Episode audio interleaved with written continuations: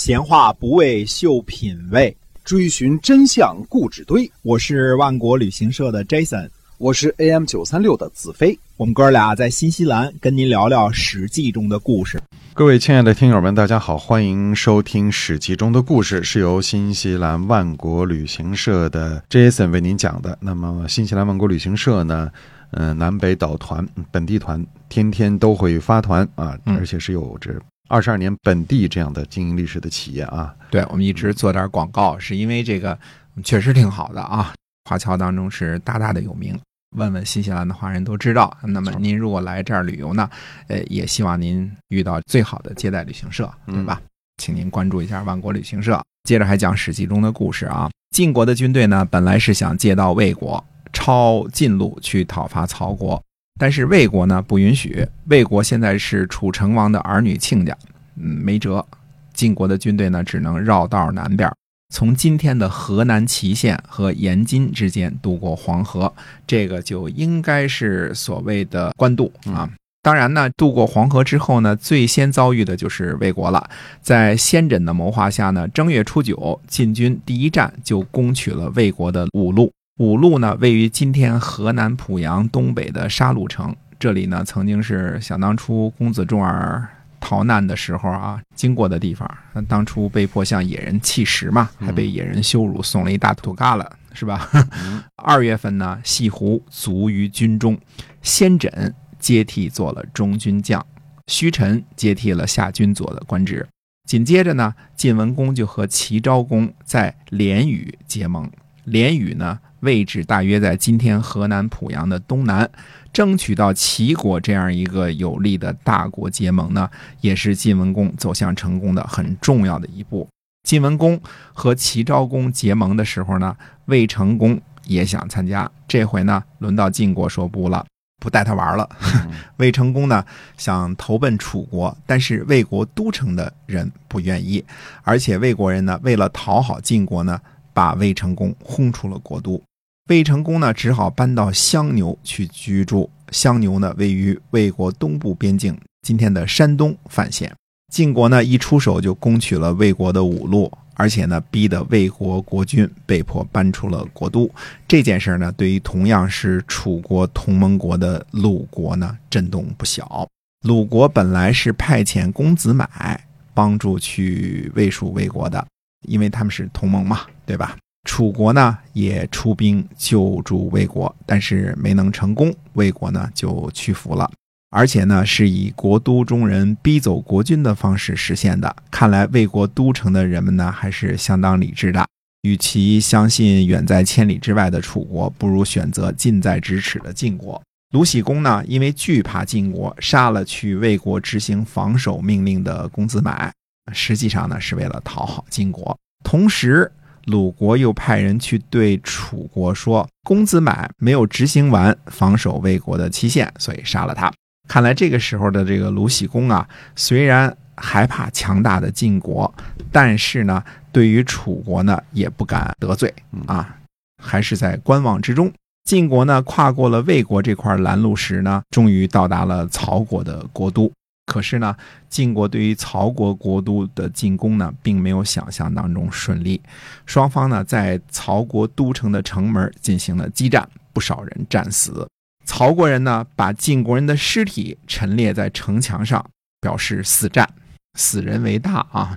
一般来说是不应该羞辱这个尸身的。这事儿呢，让晋文公很担心。晋文公手下的杂役。出了个主意，不是大臣啊，不是这个谋臣，也不是参谋，是一个杂役，就是干这个苦活的杂役。出了个主意，让晋文公呢宣称军队要进驻曹国的墓地。晋国的军队呢，就真的拔起营寨，呃，准备迁徙。这下曹国人害怕了，因为害怕晋国的军队呢会破坏曹国的坟墓啊，祖坟啊。于是呢，曹国人呢就把晋国士兵的尸体呢装进棺材送了出来。晋国的军队呢，趁着曹国的人马呢产生恐惧心理的时候呢，发起进攻，最后攻入了曹国的都城。晋国呢指责曹侯的罪名呢是不用洗肤剂的忠言，以及呢乘坐三百人抬的宣场的轿子，而且呢偷窥公子重耳洗澡。其实这个三百人坐的轿子，不过也就是一个轿子而已了，是吧？嗯，实际上是因为他们跟楚国一心的啊，这是真正的罪责。晋国呢下令呢不得侵扰喜福记的家族，以报答原来喜福记赠送食物给流亡的公子重耳的恩惠。嗯，但是晋军的大将魏抽和颠邪违抗命令。